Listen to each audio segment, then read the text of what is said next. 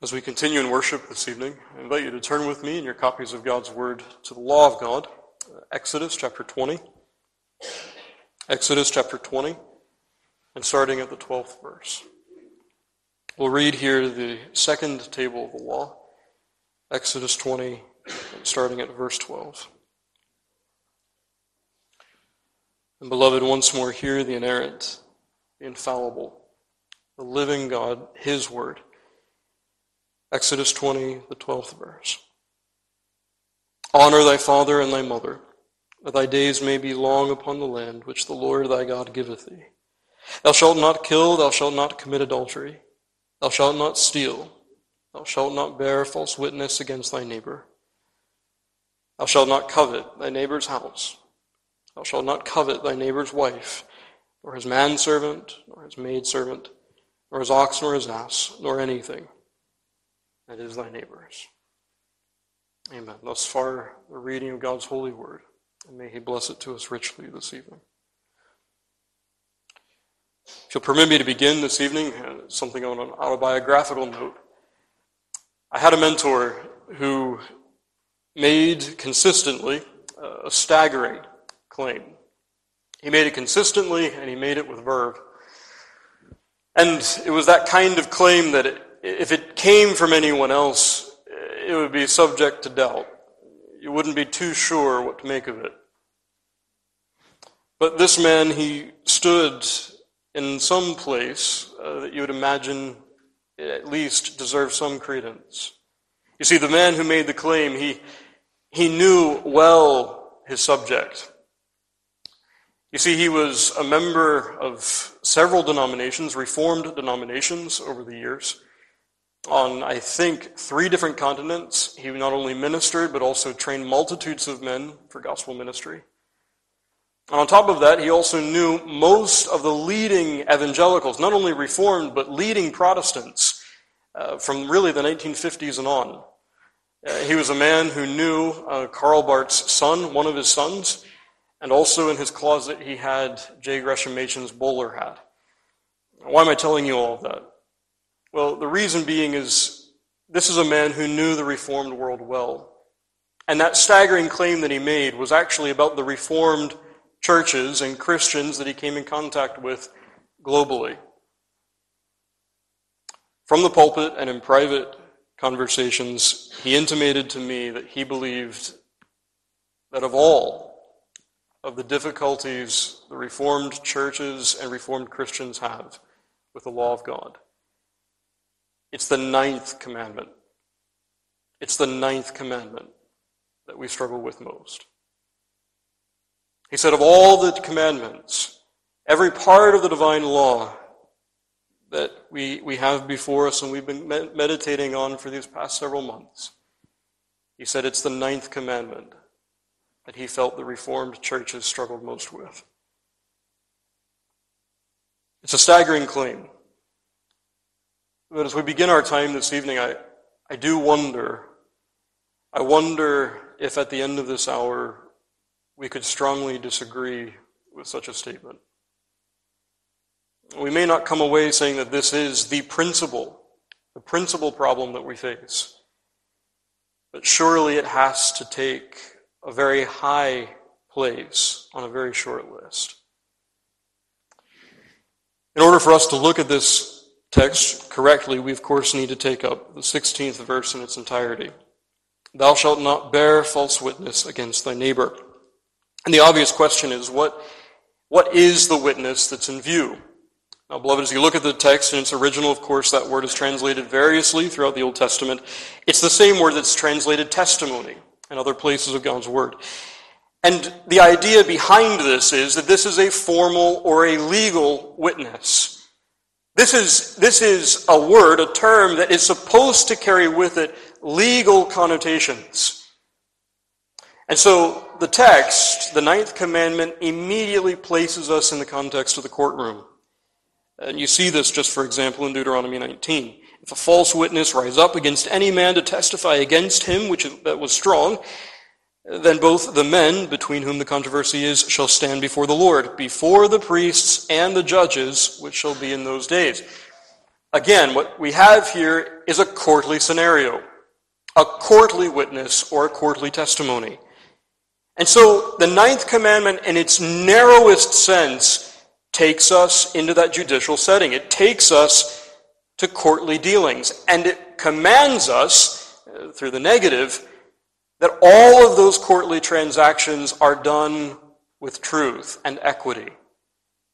In every context, whether it's in courts of church or of state, the commandment expressly commands that the witness be true.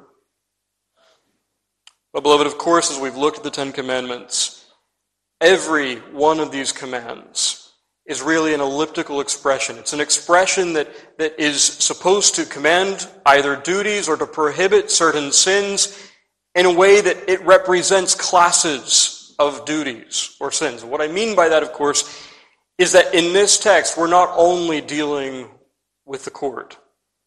We're obviously not only dealing with those formal settings.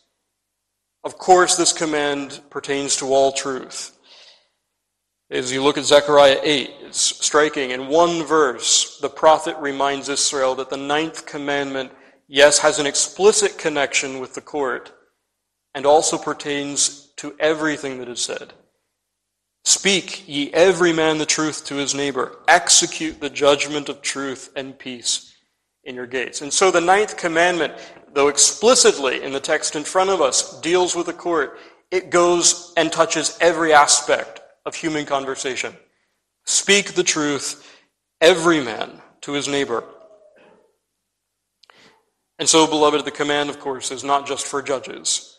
It's not just for those who are summoned in a formal sense. It is for every man to deal only in the truth and in every instance. But I suppose, friend, if, if you were to take up perhaps older commentaries on the Decalogue, the Ten Commandments, if you were even to consult our catechisms, you, you might find something that, at least on a popular level, it would be kind of surprising.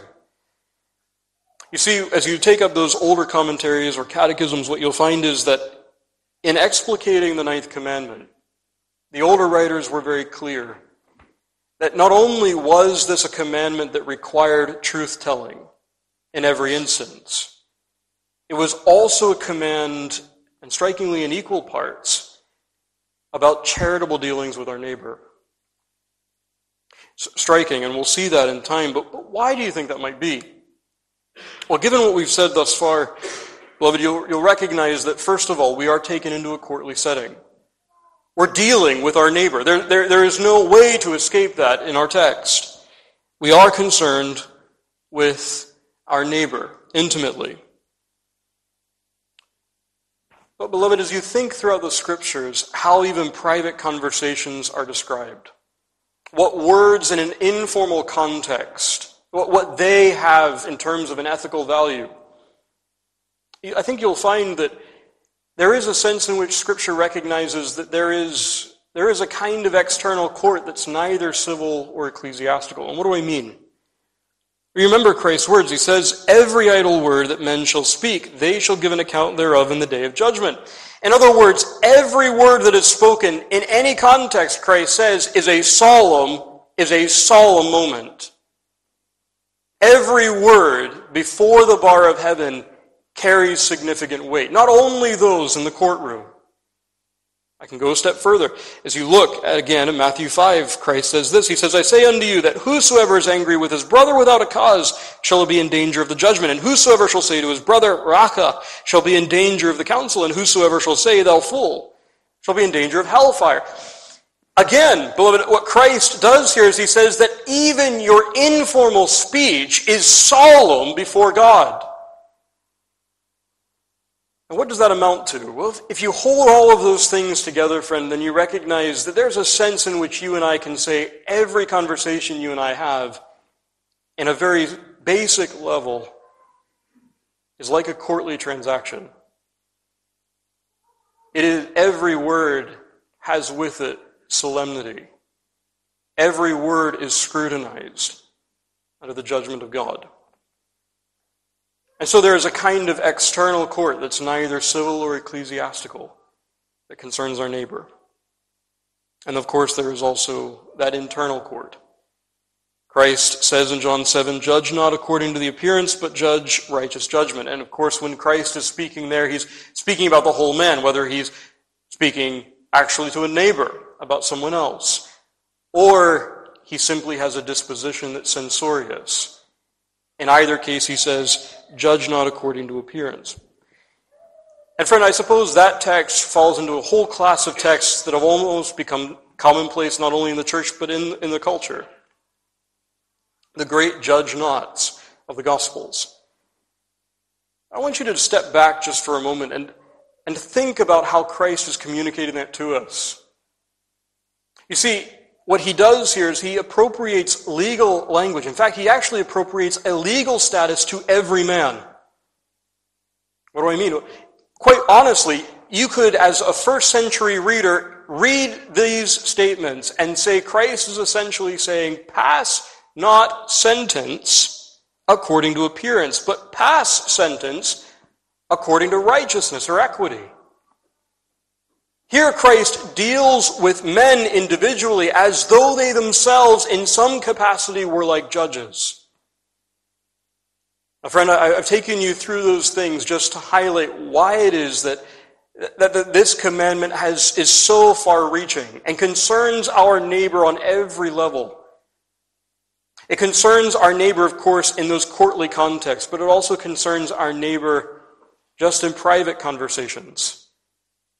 And as we looked at John 7, it even concerns our neighbor in any kind of judgment that we as individuals might pass. And so, of course, beloved, this commandment calls us, commands us to deal truthfully and charitably in all things. You must deal truthfully and charitably in all things. And briefly this evening, I want us to walk through this as we have the previous commandments. I want us to look at the essence of the commandment itself, the equity or the reasonableness of the command, and finally its exercise as it's held out to us in Scripture. So take first of all the essence of the command. If we divide the courts between external and internal, if we divide the courts, as I believe Scripture does, where, where men who are in authority are concerned, but also when men who are, are simply speaking in an informal capacity are kind of passing judgment, are almost passing sentences, then, friend, this command requires us to see that all lying, in any context, courtly or informal, is here proscribed. Of course, that's explicitly put to us, Colossians 3.16, lie not one to another. And what is a lie? Well, very briefly, beloved, it is all intentional falsehood. Uh, we, uh, if you look at the Latin just for a moment, mendacium, it means simply opposition to one's mind. Lying in a biblical ethic is simply all intentional telling a falsehood. Every case. Now, beloved, as we look at this text and we look at the whole of Scripture, we do then find an answer to a question that's often raised. Is there a justifiable lie? Is it ever okay to tell an untruth? And beloved, the answer to that question is no. No. As you look throughout the scriptures, there is no allowance in any case for any intentional falsehood. Even if you go to the Egyptian midwives, even if you go to the cases of Rahab and others in Scripture, you'll find no, not one single commendatory word taken from those examples. Not one. And this is why in the history of the church, this, an, this question has been answered negatively and consistently.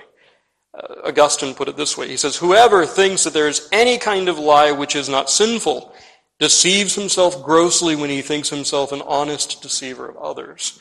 It's his tractate on, on, on lying. But that also extends, beloved, to all kinds of things. Take, for instance, reservations, mental reservations in making oaths. That is, when men would make an oath, perhaps the most common being uh, that of the Jesuit. The Jesuit would be asked, Are you a priest? And the man would say no, because the man, the Jesuit priest, would, in his own mind, supply the words of Baal. Of course, he was not a priest of Baal, and so he said no. He was not a priest at all. That here is also prohibited. But, beloved, even the scriptures go further than that. All false doctrine is also contrary to the ninth commandment. Just take, for instance, what the apostle says. He says, Some shall depart from the faith, giving heed to seducing spirits and doctrines of devils, speaking lies in hypocrisy. Even false doctrine here is prescribed. Now, beloved, we can go further, and this is where we come into the charitable elements of the command. This commandment also prohibits any kind of unjust misconstrual of somebody else's words or intentions. You see this, of course, in the psalmist's example. I am for peace, but when I speak, they are for war. They took his peace, his peaceful words, abused them, turned them, misconstrued them to make them warlike. Or take Psalm 69. The psalmist says, When I wept and chastened my soul with fasting, that was to my reproach.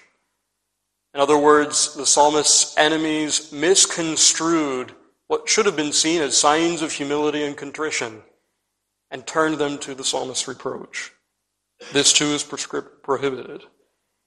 On the other hand, beloved, the commandment also requires that none are silent. None are silent when the truth is maligned.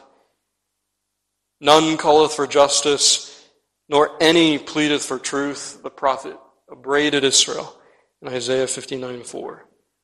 It was part of their sin that no one cried out to lawful authority when they ought to have done so.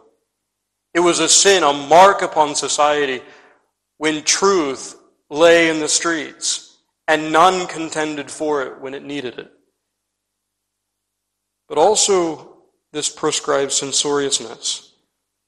This also prescribes that kind of speech where Perhaps we're telling the truth, but it's unseasonable or it's done for wrong reasons. Proverbs 15:23, a word spoken in due season, how good is it? And of course, then the opposite is that if that word is not spoken seasonably, howsoever true, how evil is it? How dangerous can it be? A fool, says Proverbs, uttereth all his mind, but a wise man keepeth it in till afterwards. We can go further. Of course, this commandment then also then prescribes slander. Slander is lying about somebody else so as to induce his dishonor. Reviling, that is when somebody is openly, openly intending the dishonor of somebody else. Backbiting, that is whenever the same thing is done but in secret. Talebearing, that is whenever a falsehood or even something that is true is spoken only so as to destroy friendship. In other words, it's the intention that distinguishes backbiting from talebearing. And note what the, what the scriptures say Thou shalt not go up and down as a talebearer among thy people. The commandment requires us to not be those who are going around with the intention to injure or dishonor our neighbor. And also, then, that also includes that we are those who refrain from speaking of others' infirmities unnecessarily. Proverbs 25, debate thy cause with thy neighbor himself, and discover not a secret to another. Proverbs 25 and verse 9. And then finally, beloved, though we could go, go into further depth, of course, this commandment requires that we defend others' goods, uh, the good name of others as well as ourselves. Job's example is, Till I die, I will not remove mine integrity from me. Now, beloved, all of those, all of those ideas that we've just raised pertain to the externals. What about that internal court? What about what this commandment says about our own disposition, our own souls? Well, friend, the scriptures actually hold this out to us in, in very explicit ways. Note that the disposition that men are, are to have to the truth is a disposition that's not only not only not voiced, but is one that is stamped, as it were, upon the heart. He that walketh uprightly and worketh righteousness and speaketh the truth in his heart is described as the godly man in Psalm 15. Note what he says there, speaking the truth in his heart. That is, he does not give himself over to meditate on falsehoods or surmisings or whisperings.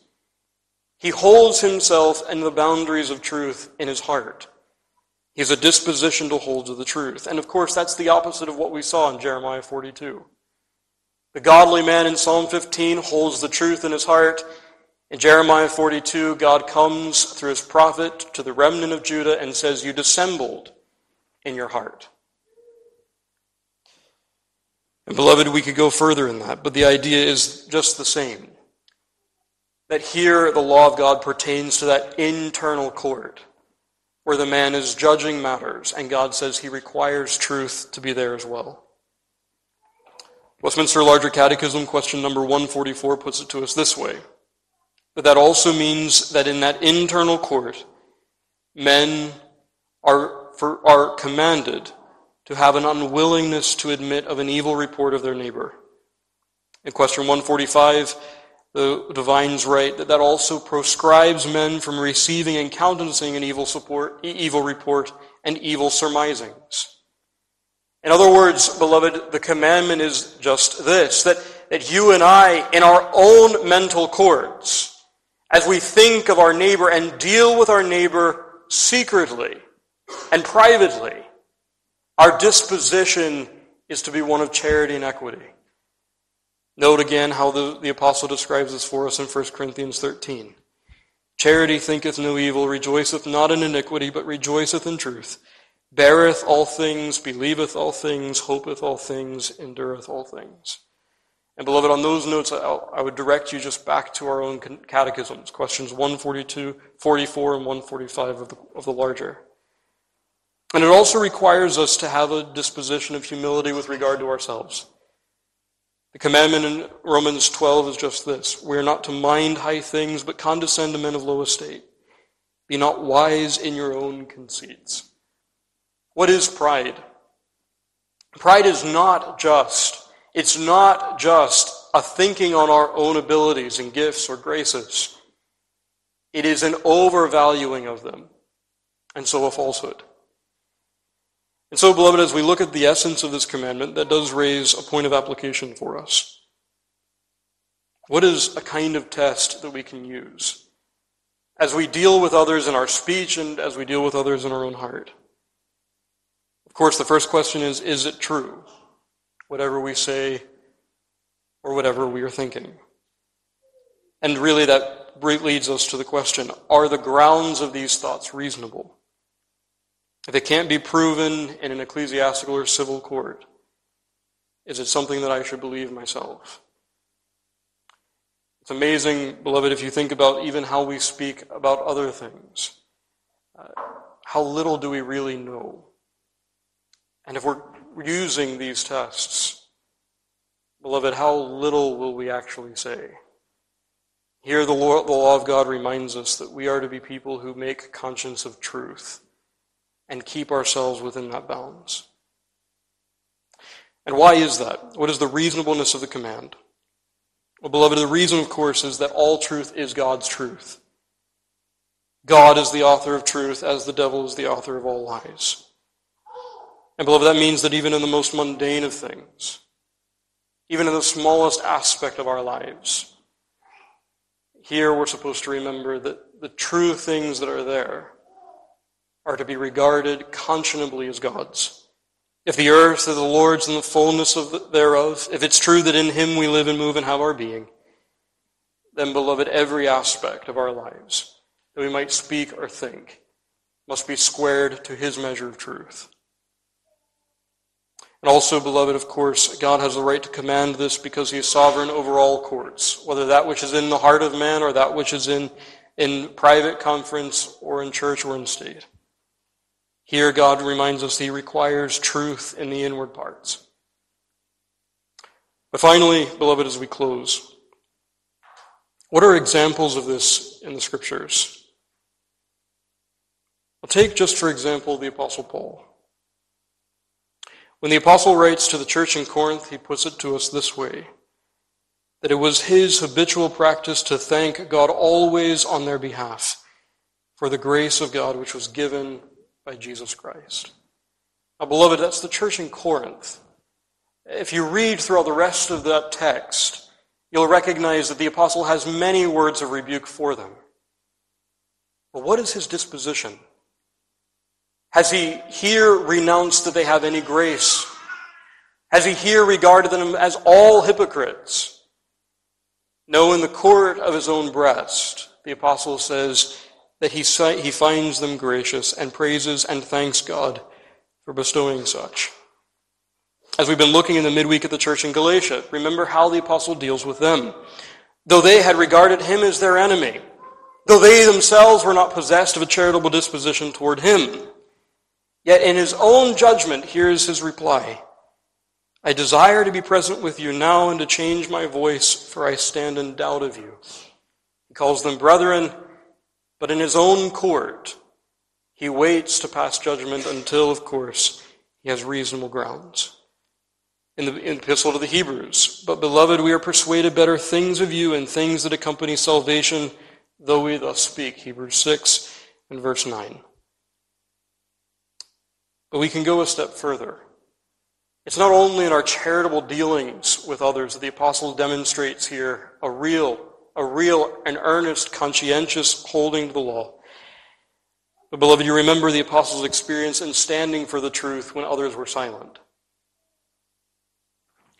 At my first answer, no man stood with me, but all men forsook me. 2 Timothy 4:16. The apostle was a man who was willing to stand when others were silent. When there was just cause for him to speak, here he preside, sorry, provides for us a clear example of one who would not let the cause go without defense, even if it meant he stand alone. And beloved, when we look at this text, of course, we are reminded that as the commandment requires us to speak the word in season, the principal example, the one who always spoke truth, of course, is the Lord Jesus Christ. The Lord God hath given me the tongue of the learned, that I should know how to speak a word in season to him that is weary. He wakeneth morning by morning, he wakeneth mine ear to hear as the learned. Beloved, here you have in Christ the perfect example of the one, of course, who spoke truth always and only, but also the one who spoke the truth seasonably with wisdom. A friend, as we close this evening, just one word of application for us. If I can take you back to what my mentor had said that it's in the Reformed church that, that you'll find most struggles with the ninth commandment. As I explain, asked, asked him to explain it to me, his point was this that while overt lying is not something that we are likely to engage in, friend, it's very much the case that in our internal courts, in our dealings with others, this commandment presents to us many challenges. To have that charitable disposition to our brother, but also to keep from tale bearing, gossiping, and the like. Well, friend, I think if we hold those things before us, certainly it is the case that this is, this is a commandment that should search us. Beloved, it's, it's even well known in the world it's well known even by those who have never professed Christianity, never darkened a door in the church, that in these regards we struggle. And so our calling, of course, is to be those who, who make conscience of the truth, who are those who are quick to defend it, those who are quick to speak it and to speak it seasonably, those who are quick to deal with our neighbor in charity, those who are quick, in other words, to model Christ, who, as we've already read, was the one who spoke truthfully in all things, spoke the word in season to him that is weary. We praise him and we bless him that this is our Christ, the one who could only have false accusers accuse him of any violation of the law, and the one who fulfilled that law for even the likes of ourselves. Amen.